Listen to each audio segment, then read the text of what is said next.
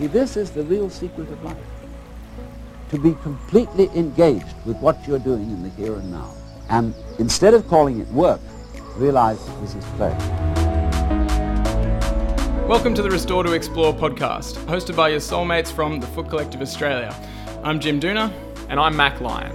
We're on a mission to empower humans to restore their natural health and function from the ground up so they can explore movement and life with freedom and confidence.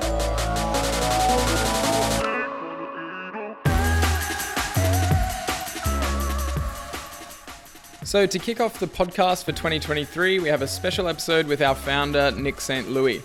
Nick was over from Canada at the end of last year for a few weeks, and it gave our team a chance to get some great clarity on the vision for TFC and also just to play and connect in person after a few years apart.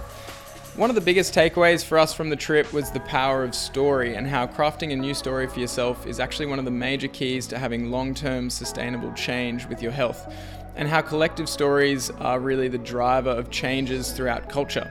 And so, what we want to do with TFC is really help people shift their story around their foot health from being a victim of their genetics or their circumstances to being an active participant on the journey towards foot freedom. In this episode, we explore this concept and give guidance on how to navigate that journey. This is a narrative that we'll continue to build on throughout the year, and so we would love to hear your feedback on how it resonates with you after you listen to the episode. And this week's episode is also brought to you by our brand new TFC community. It's a completely free online space that we like to think of as a private community hall for humans to learn, connect, share, inspire, and support one another on the journey to foot freedom without the usual distractions of social media. Inside, you'll find a growing library of education, training, and resources to help you resolve common conditions, restore natural function, and explore your body's potential. To join us, just head to thefootcollective.com and you'll find the link in our show notes as well.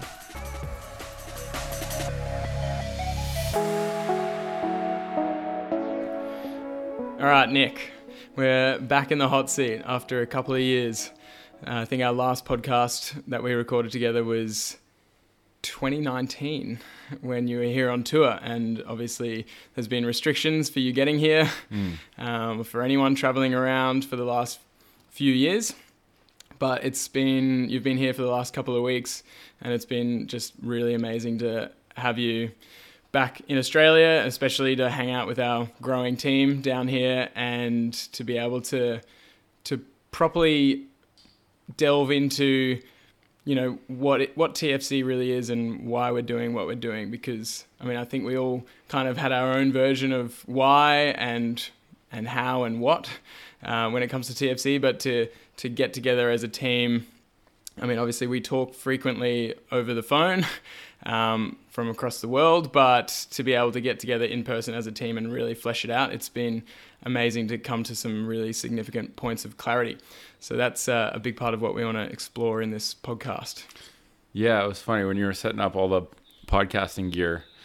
You know sometimes your phone pulls up a picture of like a memory from, you know, way back when. I remember seeing a picture of when we were doing when we had all this podcast gear splayed out from whatever it was two three years ago and it just like as you were setting up it made me think of that and yeah it's funny how much you can do in person i think it really for me reinforced like the in-person element of connecting with other humans is so important mm. and i mm. think we're on this you know rebound of a period of time where we couldn't really connect in person and like you said we you know we talk on the phone every two weeks but what you can get done in one weekend with the team playing being outside and really just free flowing ideas uh, in a in a continuous manner. Whereas like talking every two weeks for an hour is kind of discontinuous.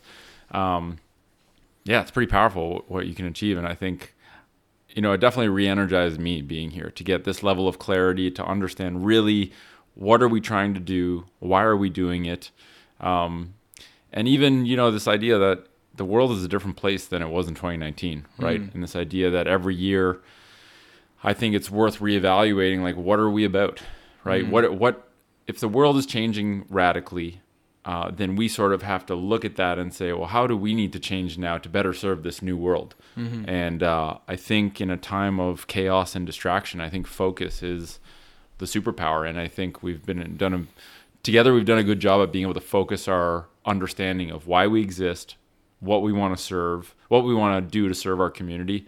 And uh, yeah, I'm excited to unpack the story that we've sort of weaved that we want to uh, sort of fulfill in the coming year in 2023. Same, yeah, and I guess what a big, I mean, there's been a lot of clarity from your trip, but a big one, like you said, is that we we want to carve a new story for people because there's a lot of old stories that uh, hold people back and keep people stuck and lost in you know in pain um, or in frustration or just things that they're unable to do. And we see that people who come to us for help, people who come to us for help and for guidance are really working towards this, I guess, destination or they're on the journey towards foot freedom. And um, we thought it would be a really good idea to just unpack that whole story of the journey towards foot freedom and what that means and what that looks for people looks like for people. So why don't we start by defining foot freedom? Because it's kind of a term that we've started to use a lot, and I think it's a really powerful term. Um, so you know, it's almost like each person has to almost develop their own specific definition of foot freedom and what it means to them. But I think, um, you know, the one that you had come up with earlier is a really good starting point to sort of explain how we define foot freedom to give people a, a template so that they can either adopt that as their definition, because I think it's a pretty powerful one, or modify it to suit sort of their individual experience. So, do you want to maybe unpack that one first?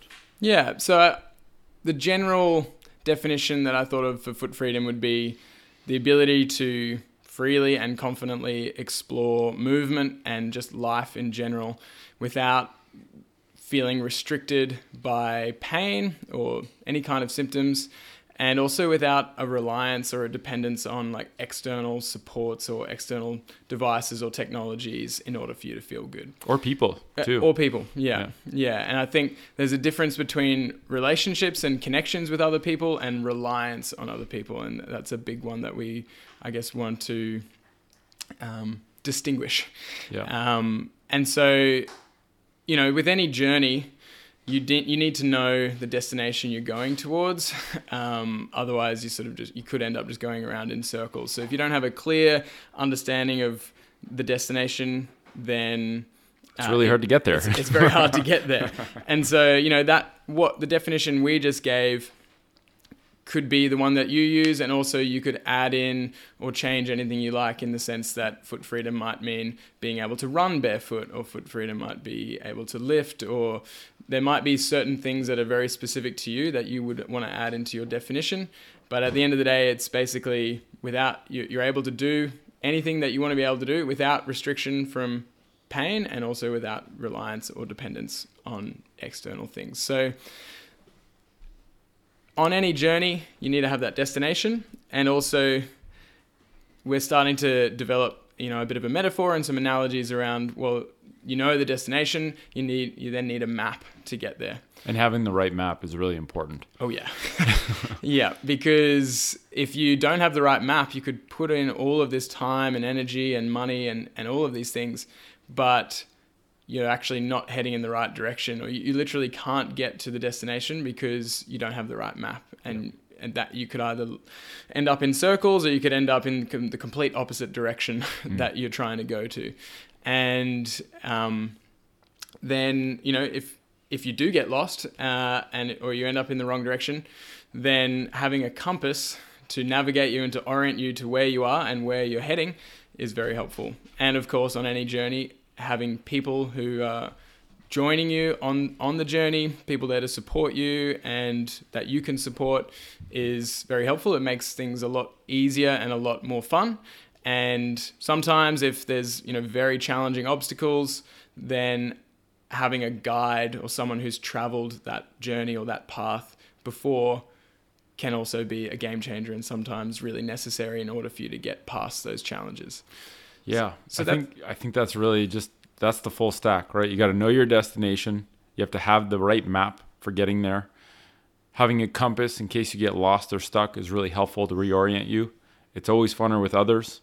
Uh, and often others who have maybe taken the journey before you might have helpful input um, as to how you might on, go through that journey in a more efficient way, mm. whether that's steering you away from dangers or um, you know, giving you their cheat codes, the things that they found out through trial and error that they found really helpful. So instead of you having to try all the different things they tried, you can just sort of, you know, take that nugget of wisdom and use it to make your journey a little bit more efficient or uh, um, more straightforward. And then having that, the outlet to have a guide there um, who has the only reason they're a guide and have the authority to help others is because they've explored deeper and wider than anyone else. Mm. And I think those five elements, that's kind of the story we're uh, looking to create, right? And that's sort of what's guiding us through, okay, instead of having all these disparate parts, like you have this product or this service or this content platform, it's like this is the story of what we feel uh, helps people gain a deeper understanding of what's required to su- to have success on your journey to foot freedom and then letting that sort of cohesive story decide how do we how can we be of service um, to the people who are taking that journey mm-hmm. and so maybe we can kind of unpack the individual elements you know knowing the destination we already talked about that foot freedom what yeah. that is and i think that's that probably leads into the the map because the conventional approach so far has actually been a different destination. There haven't been the destination for practitioners and and the way people have been trained is the destination is managing pain or mitigating pain or controlling symptoms. And that's when you when that's your destination you kind of end up with a different map. Even though it, we were talking about how it's kind of like a smaller part of the broader foot freedom map is managing pain. If that's your only destination then you end up doing things that eventually may take you further away from foot freedom. And right. so, a, a, very common example would be arch control, supportive shoes, and orthotics. So, they can be a, a very, they can be an impressively effective tool at managing pain in the short term because they can change the way your foot is loaded and they can, um, you know, reduce or alter loads that your foot that your foot experiences and then that can often change your pain experience. You know, another another example would be pain medications. They obviously change your pain experience, but they don't actually take you closer to foot freedom unless they are specifically prescribed in the context of where we're doing this to then facilitate an active approach that takes you closer to foot freedom. Right. Yeah, and it's like it's you know this well-intentioned um, desire to control pain or mitigate pain or reduce pain. Um, I think when you understand that the objective is to get to foot freedom, you view pain in a different way, right? Because if our goal is to help people become independent in understanding their body, uh, they need to be able to understand pain. So that it goes from the objective of just getting rid of pain or mitigating pain and viewing pain as this bad thing that we must mm. remove um, to, well, how do we help people understand pain so that they can listen to their bodies and use pain as a really powerful feedback loop that gets them to foot freedom?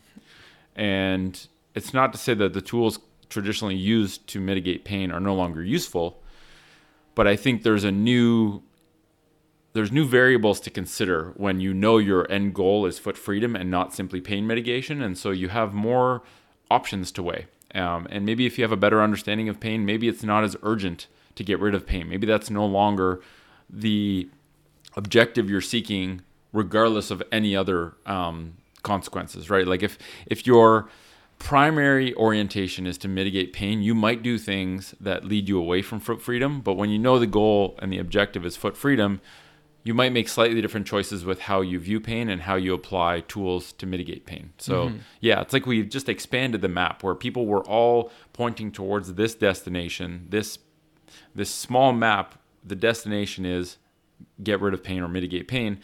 And now that you have this broader map, you have a bigger you have a bigger area of terrain to try and like navigate. Yeah. Um, and I think it really changes things. For sure, it's like a it's a more bird's eye view, so that you can e- even if you um, use the same tools, like you said, they might still be useful in certain contexts, but you know the broader picture so that you know the things to do at the same time, or you know that that leads into then reducing your dependence on those tools so that you yep. can be free, so that your feet can be free. And so that's that's the the perils, I suppose, of the old map, and that can end up. I think it gets people get misconstrued. Um, people misconstrue someone seeking help because a practitioner has someone coming to them and their complaint is pain, and so to them it's like, well, of of course I'm going to help them get out of pain. That's what they're coming to me for. That's what they're paying me for. Mm. But at the end of the day, what most people, I think, what people truly want is that freedom, is the foot freedom. So if we then know that that's the destination that people want to get to, we need the new map to foot freedom. And, you know, there are lots of different paths, I suppose, on the map towards foot freedom. There's a lot of different paths you can take. In general, they all obviously head in the same direction, but the and way there's also a lot of different places people can start, right? When people yeah. are coming to us or finding TFC or struggling with some sort of foot issue, everyone's starting in kind of a different part of the map. They all want to orient towards foot freedom, but they start in different places. There's infinite numbers of paths that they can take, but there's a clear common destination. And um, there's also, you know, what we've learned over the past five years together is that there's also really important checkpoints that it seems like everyone has to go through in order to achieve the objective of reaching foot freedom. Mm. Um, and we call those the the keys to foot freedom. And those are kind of like our our big heuristics, like the big main principles that you have to understand in order to know what boxes do I need to check in order to get to the point of foot freedom where I can then explore without being reliant, like you said, on people, drugs, external support, um, and really just have the confidence that I can. I've done I've worked through a baseline level of conditioning so that I can feel confident that I can now explore. So maybe we can talk about the keys and how those checkpoints, why we think those checkpoints are important on the new map that we're sort of putting out there. Mm-hmm. Yeah, and so these keys aren't necessarily in any specific order of importance, but the first one is mindset, and that is the first one for a reason because if you don't adopt a long term mindset, as in understanding that your body is a self-healing, self-organizing machine that adapts specifically to what you expose it to. That's like a fundamental principle of I guess human biology or just physiology in general. If you understand that, but you also accept that changes take time and it takes consistency, then you're able to sort of weather the storms that come along, or you're able to um, I guess commit to the journey, commit to the journey rather than going, oh, I haven't I haven't gotten there yet. I must be um, going the wrong way, or this is too hard. I'm I, I can't do it anymore. So if you adopt that long term mindset, then that will allow you to unlock all of the other checkpoints basically, and allow you to have a much um, a much e- not easier, but it's uh, you are committed to get to that destination. Yeah, and I think even just the notion, the mindset, you know, if it's if it's not a rush and the goal is not actually to get to some place necessarily. It's just to, if you trust the process and know that the goal is literally just to show up every day and do something, mm. regardless of what that thing is. I think it's a lot easier for people to be persistent because all they have to do is a tiny little step each day, right? You don't have to make momentous changes overnight. You literally just have to show up, put a little bit of energy and effort into your process. And that can be as simple as like go for a 10 minute walk, get your first pair of natural shoes, um, do like a 10 minute daily practice that's like super simple and playful. So I think the long term mindset helps people understand that small steps done consistently can result in big changes over time. And back to the first principles, I think the mindset, if people adopt the mindset that um, number one, pain is not something to be feared, it's a teacher that can really mm. help guide you along the way. Um, and also that your body is insanely advanced. I think people sort of forget. I think that's one of these stories that we got to rewrite where um, most of the you know disease care world, which most people still call healthcare, but has m- most to do with treating and diagnosing disease, not necessarily helping people be healthy. Most of that revolves around the assumption that our bodies aren't very aren't very good, right? That they're flawed, um, they break down easily and I think that's a false story. And I think we just have to understand that, you know, if we if we use our bodies as biology intended, our bodies work really well. And if you truly believe that your body heals itself, organizes itself, and adapts to what you expose it to, it's really just up to us to give it to expose it to better things. Mm. And so when you know your body is just this magical piece of hardware that heals itself, um, when you understand that small steps compounded over time and done, done consistently can get you really far, and when you understand that pain is not the enemy, that all encapsulated into the mindset element is a really strong foundation to then be able to you know work towards the other checkpoints so even though they're not necessarily hierarchical i think mindset being the first one is really important for sure and the next one is footwear and the reason we have footwear as the next one i suppose it is almost next in the hierarchy because your footwear i agree the non-existent hierarchy but yeah your footwear is the primary environment of your feet. so, what you wear on your feet will have generally the most direct and the most significant impact on your foot health. Agreed. Bec- so, people I mean, underestimate people, that, I think, yeah. and just the idea that 99% of people are wearing footwear that's actively damaging the function of their feet. Uh, you know, if we if we get that sorted, it's not necessarily it it isn't the case necessarily that when you get out of unnatural footwear, everything's going to fix itself right away. Mm. But if you don't get out of unnatural footwear, you are sure to have a lot more friction along your process. So mm. I think just getting out of the unnatural footwear, which is actively causing the problem, is a huge is is removing the primary cause of why our feet are having issues, and then gives us the opportunity to move forward and expose our bodies to better inputs uh, and have those changes actually last instead of being reversed by going back into the shitty footwear that often causes the problem in the first place. Mm-hmm. And I mean, people have probably heard us beat this drum over and over again, but we've started using more, uh, I guess, new language around footwear. Um, uh, there's a lot of uh, talk about minimalist or barefoot footwear. We're going with the terms sort of either natural or unnatural footwear, and we see that that those a, a, more of a spectrum rather than a, yeah. a, black and white. So, do you want to unpack that um, th- that whole concept of unnatural and nat- natural? Yeah, the way we write the key on the map is wear natural footwear, spend time barefoot, and gradually eliminate unnatural footwear. And so, I think that wording is important because really, to have natural foot health, to have healthy feet, you don't need to spend, you don't need to go barefoot all the time. Mm. Barefoot is good, but footwear is important, and it would be unrealistic for us to say never wear shoes. So then it becomes a question of okay, well, what shoes are what shoes facilitate better foot health, and what shoes um, make it harder to to achieve better foot health. So natural footwear, the I think my favorite um, sort of heuristic right now is the four Fs. So foot shaped, flat, flexible, and feel. And feel just means a thin sole so that you can actually feel the ground under you and so that your body can adapt to that, that surface below you. Um, and then unnatural footwear would be sort of the other end of the continuum where shoes are, instead of foot shaped, they're pointed, which is not how the shape of our feet is supposed to be, although many people's feet have become pointed because they've spent so much time in pointed footwear. Uh, so they would be pointed, have a higher heel than forefoot instead of being flat, would be stiff and rigid instead of being flexible, and might have a really thick cushion sole or an air bubble instead of being um, instead of having a thin sole. And that actually removes the ability of your feet, which are really sensors, from feeling the ground and being able to give the right signals to your body about how to move efficiently.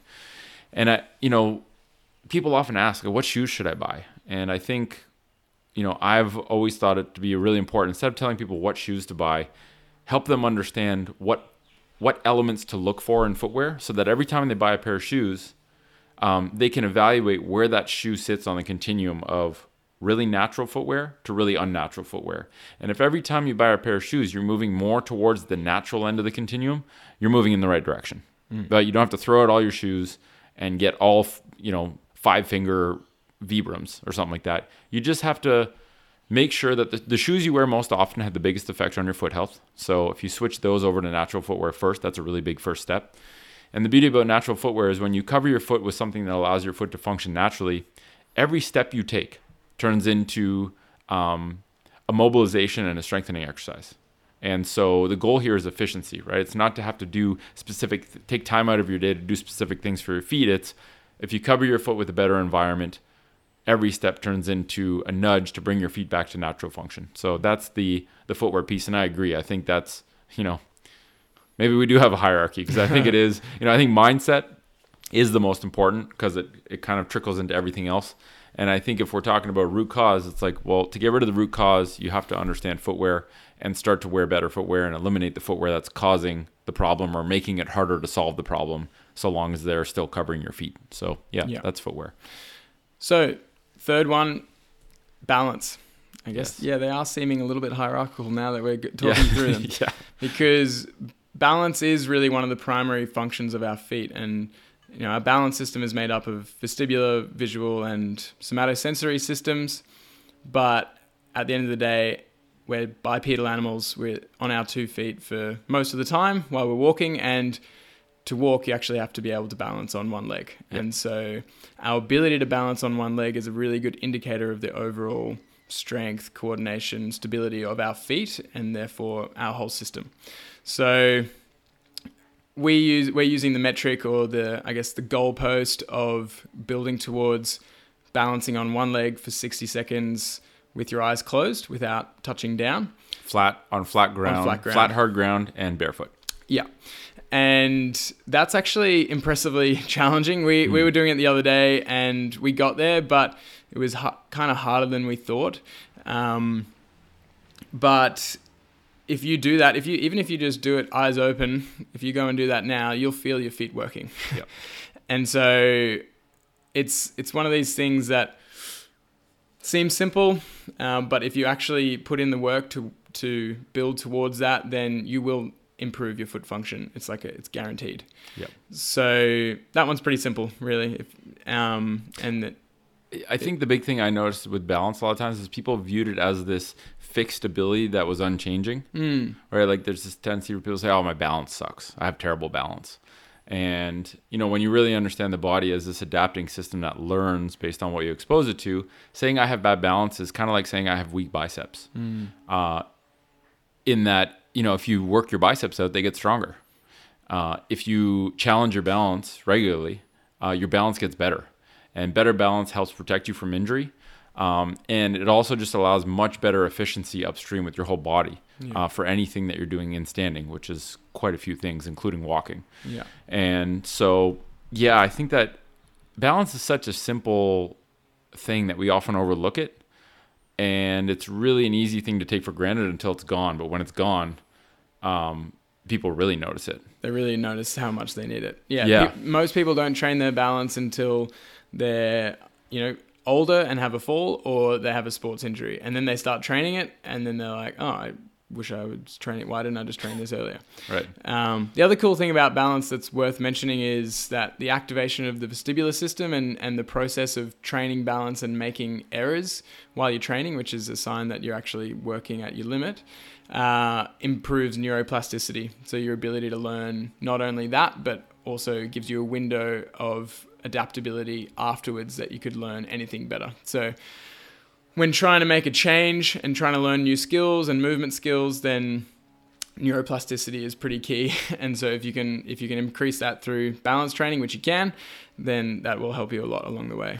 Yeah, and I think there's also something to be said about balance where it's a it's accessible to anyone, Mm. right? Like everyone's got different levels of balance. Um, some people have advanced balance um, abilities. Some people have low balance abilities, and I think the whole point with that 60 seconds eyes closed, with it being reasonably challenging, is that like why not set a bar that's not super easy so that you give yourself good enough balance that you're protecting yourself from injury right um, and the idea that anyone can work towards that right? And if you're not there it doesn't mean you have it doesn't mean your body's terrible and you're going to get hurt. But you know having it be sort of the standard where if you can achieve that consistently and you can retest and the beauty is you can test it it doesn't cost you a thing. You can do it anytime doesn't require any equipment. I think there's something very powerful in that because everyone can do this kind of balance check in to see you know i know if i sit in a plane for six hours that will be more challenging for me because my hips will be sort of out of balance. They've spent a huge amount of time flexed.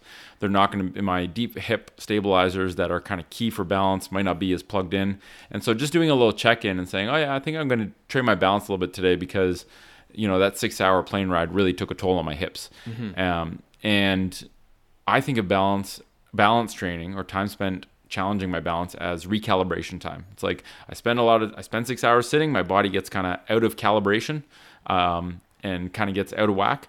And just by spending, you know, two, three minutes doing balance training or a five minute session on a soulmate or a beam, I can recalibrate my system so that when I go for a walk or a run or I play game, um, I know I'm not going to be more at risk of moving poorly because I've kind of re, I've kind of like debugged the system from this big dose of sitting that I got, which I couldn't avoid. But now I, it's kind of up to me to like recalibrate things before I do any vigorous activity. So mm-hmm. it's available to anyone. It's free to work on. It's very simple, and that 60 second standard with your eyes closed, flat ground, barefoot, uh, I think is something everyone should aspire to. And when you're there, uh, it then acts as a check-in to kind of recheck how your balance is doing. Um, and I think it's pretty powerful that it's something concrete and accessible and available for anyone to work on. Definitely.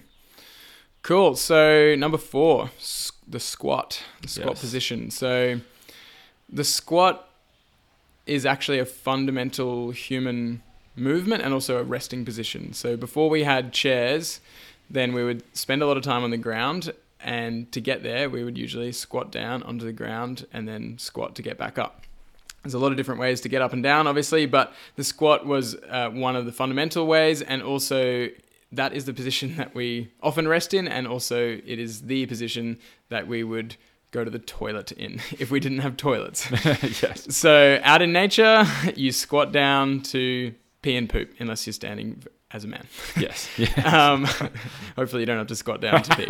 Um, but if you do, we don't. We won't yeah, judge you. no judgment. But over time, the less time you spend on the ground, like if you look at a baby as they're developing, they have these perfect deep resting squats, and they and obviously they're not always hanging out in a squat, but they often do, and it looks really comfortable and it looks really smooth, and, and maybe they're a bit uncode, depending. Maybe a baby's not the best example, but as the as the child develops, they have these beautiful deep squats, and we only lose that position as adults. If you look at the vast majority of, especially Western adults these days, have lost that position. We yep. only lose that position because we stop using it. Mm. The body is very. This applies for all of this, but use it or lose it, and that's a bit that's a bit of an odd one for people to understand because maybe they haven't been able to squat for as long as they can remember. Right. but it is literally true that you only have lost that position because you've stopped using it. And the reason you've stopped using it is chairs, cars, lounges, toilets. And it starts pretty early, right? Like when you're oh yeah a kid in school. Four, yeah, you, four these days. you start sitting on a toilet to go poo. You start sitting on a chair in school. Um, so it starts super early, and you know, yeah, if I remember when I went to China for a seminar, you would see people in their 70s and 80s waiting for a bus and they'd be in this beautiful deep squat. Mm. And the only reason they're able to do that is because they never stopped using it, right? Mm-hmm. Maybe they spend time in chairs. It's probably not as much as in North American cultures. Um, but so long as you keep mo- using the squat, you don't lose it. And I think a question that people are probably asking is like, why should I care? Why, why does the squat matter? And I think for me, the squat, um, you know, when I was in clinic treating people in the physio clinic, the squat was like this beautiful master screen where I didn't have to see how someone's ankle function was and how well their knees bent and how well their hips moved. I would just ask them to do a squat. Hmm. And it was like this global master screen to see do you have enough movement at all these parts and do you have the software so that your body can do this um, triple fold movement that is mm. natural to humans and as a fundamental resting position with with coordination with coordination mm. and with ease to the point where when you get down there you're not like you know sweating and grasping for air and I'll never forget the first video I ever watched of Kelly Starrett. This was like probably a year or two into into pract- clinical practice after graduating from physio school. He had this video where he was doing like a class on mobility training, and he kind of asked everyone go down and do a squat, barefoot, hip width apart. And I was like, oh, yeah, that makes sense.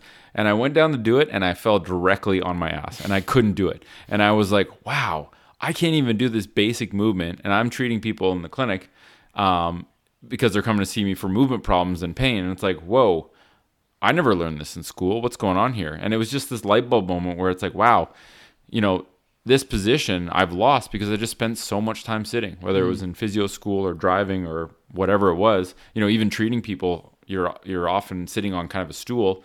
Uh, and it just kind of the light bulb hit me where like I was nowhere near being able to do that. I didn't have the ankle mobility. My brain just freaked out as soon as I went below 90 degrees, like the chair position. Um, and now I use it every day, and it's like one of my most comfortable resting positions. So you can get it back. You just have to have, you know, you have to deem it an important enough position, and even if it's not for the squat itself, just looking at it as this is my check-in to see whether my ankles, my knees, and my hips are moving like human joints are supposed to move. Mm, yeah. So Yeah, I, it's funny. I had the exact same experience as your school, but I'd been inspired by Ido Portal with his squat challenge. Mm. And I was like, oh, how hard could that be? And then I get down in a squat for like 30 seconds and I'm like, oh, okay. yeah, can hardly breathe, sweating. yeah, yeah. And again, now it's it's something that I, I've reclaimed and use every day, and I still sit in chairs sometimes, and I still haven't lost my squat because I use it every day. So it's it's not about you know never sitting in chairs or never using a toilet, but as long as you're using the squat every day, and like you said, it's this it's this really good overall indicator of lower body strength, mobility, coordination, and um, So the standard that we set there as a key is work towards being able to adopt a resting, deep resting squat position for two minutes uh, without shoes on, standing about hip width apart. yeah. And you know, can you hang out down there and take some deep, calm breaths and feel relaxed? And if you can't, don't worry. You're um, most people can't initially. Um, and I think what really matters is like work towards work towards baby steps of being able to reclaim that position by showing up every day and doing a little bit. And that might mean starting with like an assisted squat where you're holding on to something and going down into a squat position, um, or starting on hands and knees and then rocking back into a squat. Like just as you expose your body to that position more and more, uh, the body becomes much more capable of being able to adopt that position. So it's just consistency and using your body, and even just sitting on the floor instead of a chair. It might not be the squat position, but it's exposing your hips to more mobility than they would be exposed to in the chair, and bringing you closer to being able to um, restore that resting position. Which actually brings us to key number five, which Yes. is sitting. So, and as we've just said, sitting is a relatively new phenomenon since the invention of chairs and, and lounges and Chair sitting. yeah, chair yeah, sorry. Chair sitting is a relatively new phenomenon, whereas historically, for the vast majority of our evolutionary history, then if we sat, we would have been sitting on the ground. Yep. And the ground doesn't allow you to sit with hips and knees at 90 degrees. You, uh, you're forced to be in deeper positions with either hip range of motion, knee range of motion, ankle range of motion, and there's a, a, a massive variety of different ground sitting and kneeling positions that you can get into and that's basically the key is sitting itself isn't the devil um, or it's not it's not even the problem itself but it's more the fact that you're spending so much time in one single position whereas the body is designed and our genes expect to experience a lot of different positions um, frequently throughout the day. Yeah. And so when you're on the ground, it can be, especially if you're not used to it, it can be insanely uncomfortable at first. But if you, when you're down there, as soon as you get uncomfortable, if you change position, that that's like your body giving you the cue of, okay, it's time to move. Yeah. And that doesn't mean you have to get up and r- go for a run. It just means change position and then change position again and then change position again. And eventually you might actually want to have a break from sitting and go for a walk or just get up and move. But it's a very different experience for in so many ways compared to just sitting in one position in a chair. Yep. And so the standard for key number five is um, work towards increasing the amount of time you're sitting on the floor uh, instead of a chair. Limit your chair sitting time each day to four hours or less. And if you are sitting in a chair, get up and move every 30 minutes, even if it's just for 10 seconds. Just get out of that chair sitting position, expose your body to some variety, get a little bit of blood flow. Um, and yeah, just something to work towards. And as time goes on, you know, I think the environment really gives us a nudge as to how, how we behave. And so over time, reducing the amount of chairs in your home and increasing the amount of floor surfaces that are welcoming and inviting, whether that's like a rug or a mat or a yoga cushion, uh, can make a huge difference. Yeah, that's a big key. That's that's one thing that I always recommend and I've found has been really powerful is to have comfy comfy inviting areas in the home that make you want to be down there because you know we've I, I'm not going to lie, we've still got a big lounge in our house, and that's fun to lounge on sometimes. There's nothing wrong with lounging on, but we've also got a really nice rug, which Nick and I are both sitting on now. It's a nice cushy rug. There's also cushions, and you know, just having something like that where it makes you want to get down on the ground is going to make all the difference. Otherwise, if, if your choice is between a beautiful, comfy lounge and hard wooden t- floorboards or tiles or something like that, then it's, it's not going to be a very hard choice for you. Yes. it's it's going to go straight to the couch. So So those are the five keys, and I think a good way to look at those keys is, you know, we talked about having this new map, right? Instead of having the old map where it's all about mitigating pain or eliminating pain, the new map is about the journey to foot freedom. Um, and along that map, I think the five keys are sort of like five checkpoints that you want to be able to work through in order to get um, to a place where you can achieve foot freedom. And we even talked about this sort of um, you know this metaphor of okay you know working having this map kind of brings you to base camp um, and base camp you know if for people who are familiar with people that are climbing everest base camp is this place you go to before you actually start to explore mount everest before you start to climb the mountain. Um, and it's kind of a meeting place where you get all the supplies and the tools and you get ready for the journey to um, you know embark on this mountaineering journey. Apparently, base camp's also a pretty pretty hard slog. is it even just getting even to base just camp getting to base camp is like that's where most people. Um, that's where a lot of people will just go to and finish there. Interesting. Yeah. I didn't know that. So Yeah. it's almost like the the five keys are checkpoints that you have to hit on your way up to base camp, and by getting to base camp, you've then uh, have a, have achieved all the standards that make you fit to explore. And so you know we talked about you got to know your destination, you got to have the right map, um, and then we talked about how it's really helpful to have a compass in case you get lost um, to kind of orient you in the right direction. And I think you know the compass that we've created what we call the collective compass is sort of this tool that helps people apply the five keys successfully so that they can get to base camp and are then able to explore and i think that's a good metaphor because um, you know base camp doesn't necessarily getting to base camp doesn't necessarily mean in this metaphor that all your foot problems are gone but it does mean you've put in a good chunk of work to kind of make you um, to reduce your risk of getting injured when you do explore. And i think getting to base camp being this 42 day journey um, and you know i think when you're trying to embark on any journey having commitment clarity and community are really important elements. And so this idea that you know in this new story we're weaving with tfc um, the collective compass is a commitment to spending 42 days working to apply the five keys as you get to base camp. And when you get there, you can chat with other people that have made good on that commitment and are exploring, and then you're ready to explore.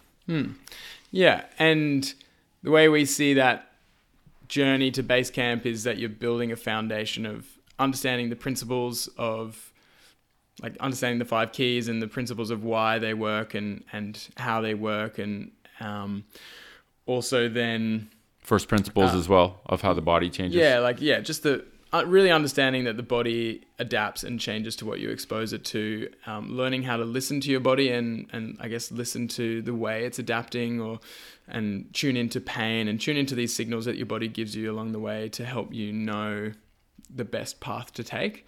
And then also just building a foundation of good habits because good habits is really what is going to serve you in the long term. There's not much point doing you know, just a little bit of this here, a little bit of this there, um, inconsistently, because the body won't actually adapt if something's inconsistent.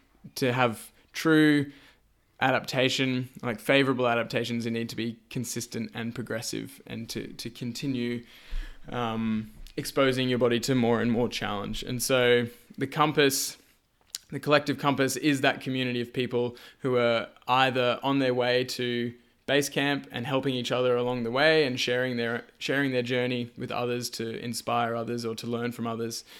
Um, and then from base camp exploring different paths uh, to which is basically whatever they think is or whatever they feel is their version of foot freedom. So that might be for someone that might be going for a barefoot run.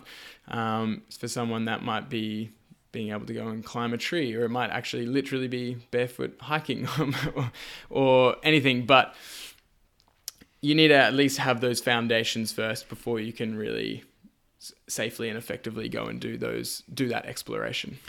Yeah, and it's you know the worst thing is going out and being really excited to explore and then hurting yourself and Mm-hmm. realizing, wow, I didn't, I didn't have a foundational baseline of balance, or, um, you know, I didn't really understand what to look for in footwear. So it turns out my feet aren't really strong enough to support this uh, playful exploration that I want to go on. So, yeah, I think you know, in terms of like what do we offer in this collective compass, which was formerly called Health Kit. Um, we've sort of been working on this since 2020, um, building sort of like a digital.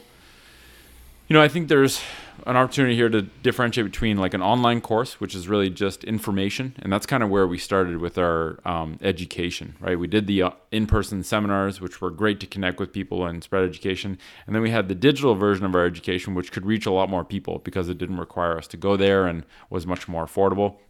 And the problem with online courses is it's really just a, a dose of information, which if you didn't have that information previously, can be helpful.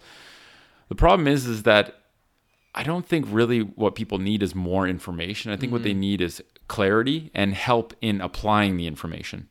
And I think when, you know, when you're trying to apply this information, which is not, you know, even the five keys are pretty simple, but simple doesn't always mean easy, right?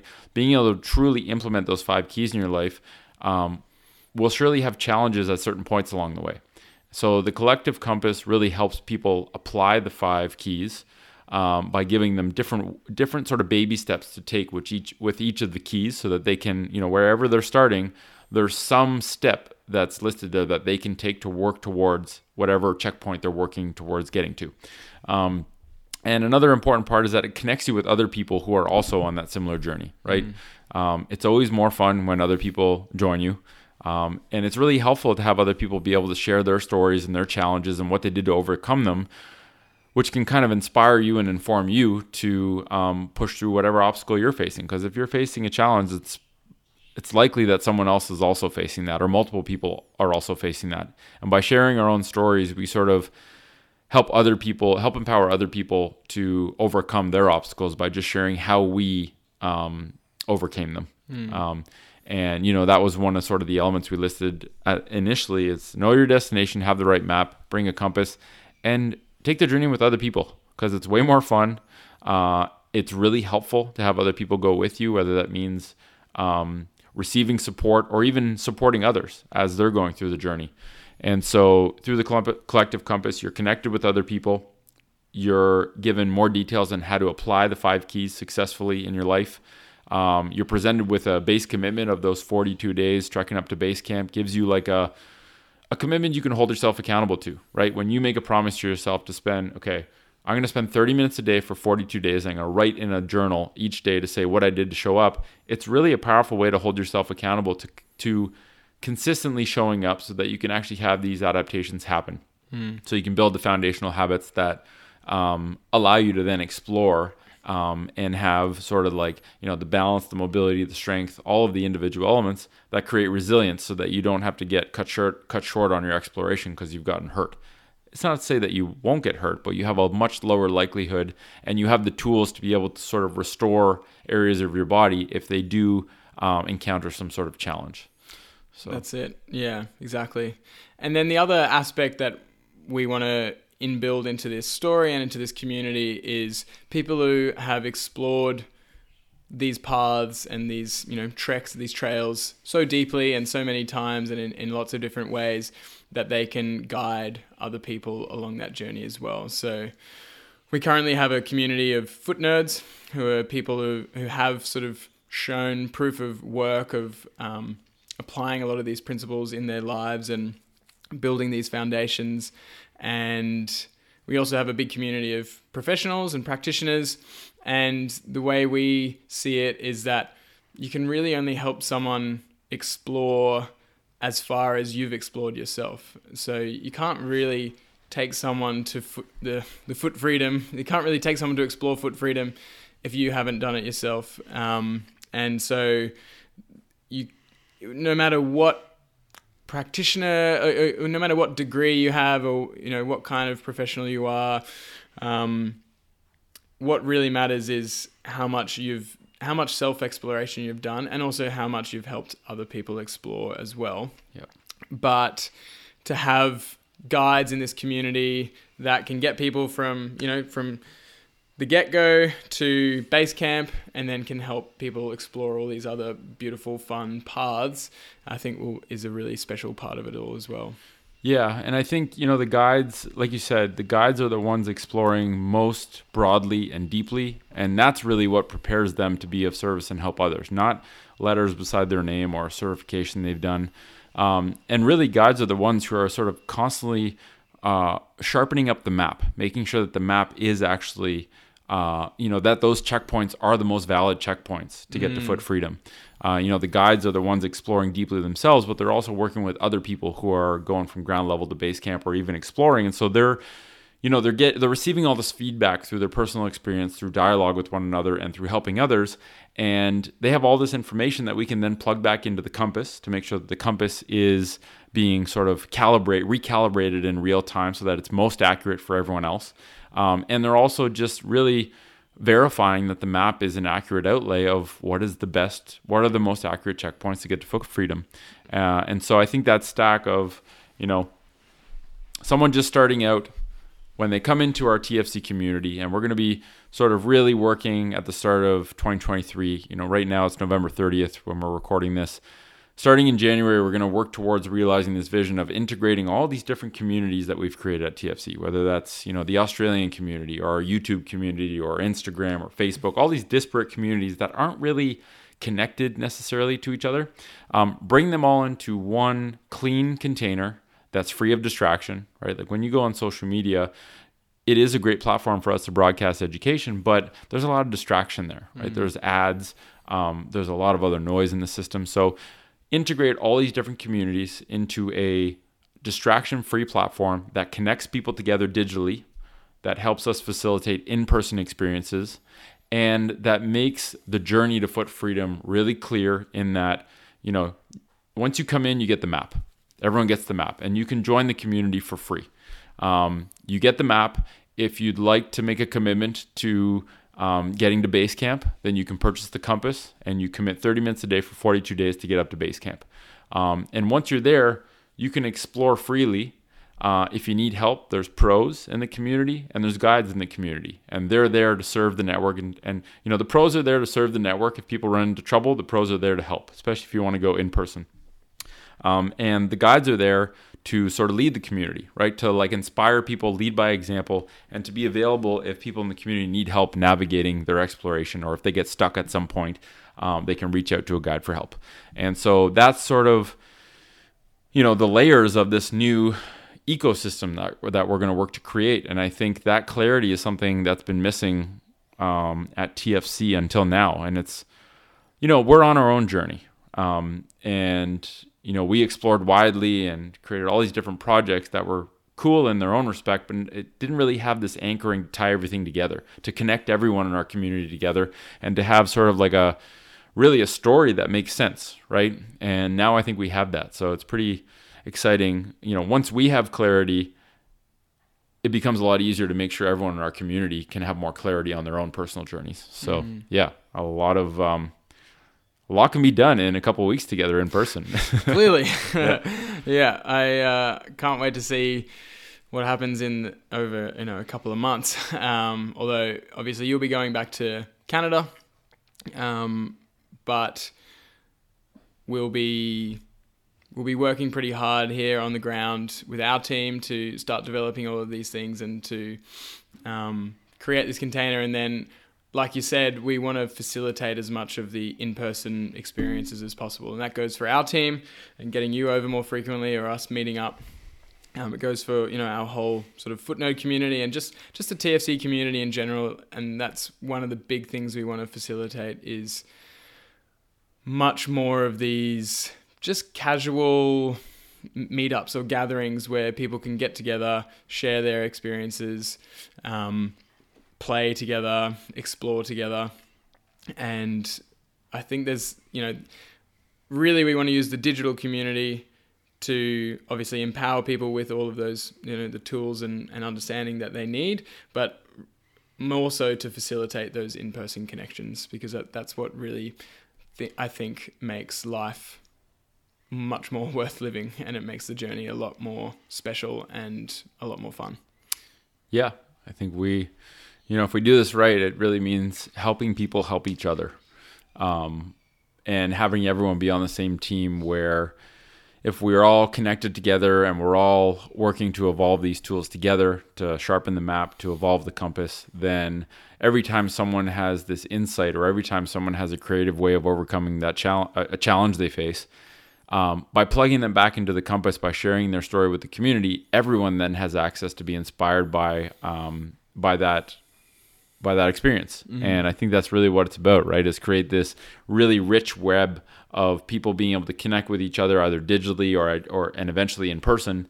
Um, and for people to know that they're not alone in this journey and um, that you know together we can learn so much faster and so much more than we can when we're alone. And that applies to pros, that applies to guides, and that applies to just individual members of the community. You know, maybe someone joins, they get the map, and they want to go on their own solo journey, and that's fine. Um, them being able to connect with other people, I think, is is really important. Um, those who need some direction, you know, the compass is going to be this evolving tool that just gets better over time. The more people that use it, the more people that give feedback, the better this thing gets. Mm. Um, and so it's not just this static thing; it's this dynamic, changing thing that gets better as more people use it, uh, and then becomes more helpful for the people who um, end up using it in future. So yeah, pretty exciting.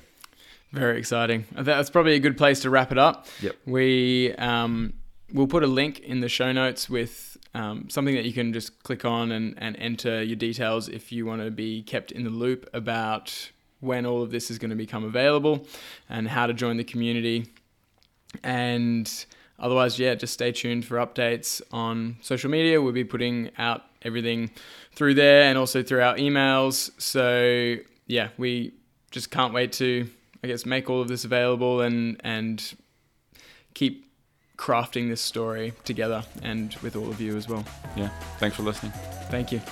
Catch you on the next episode.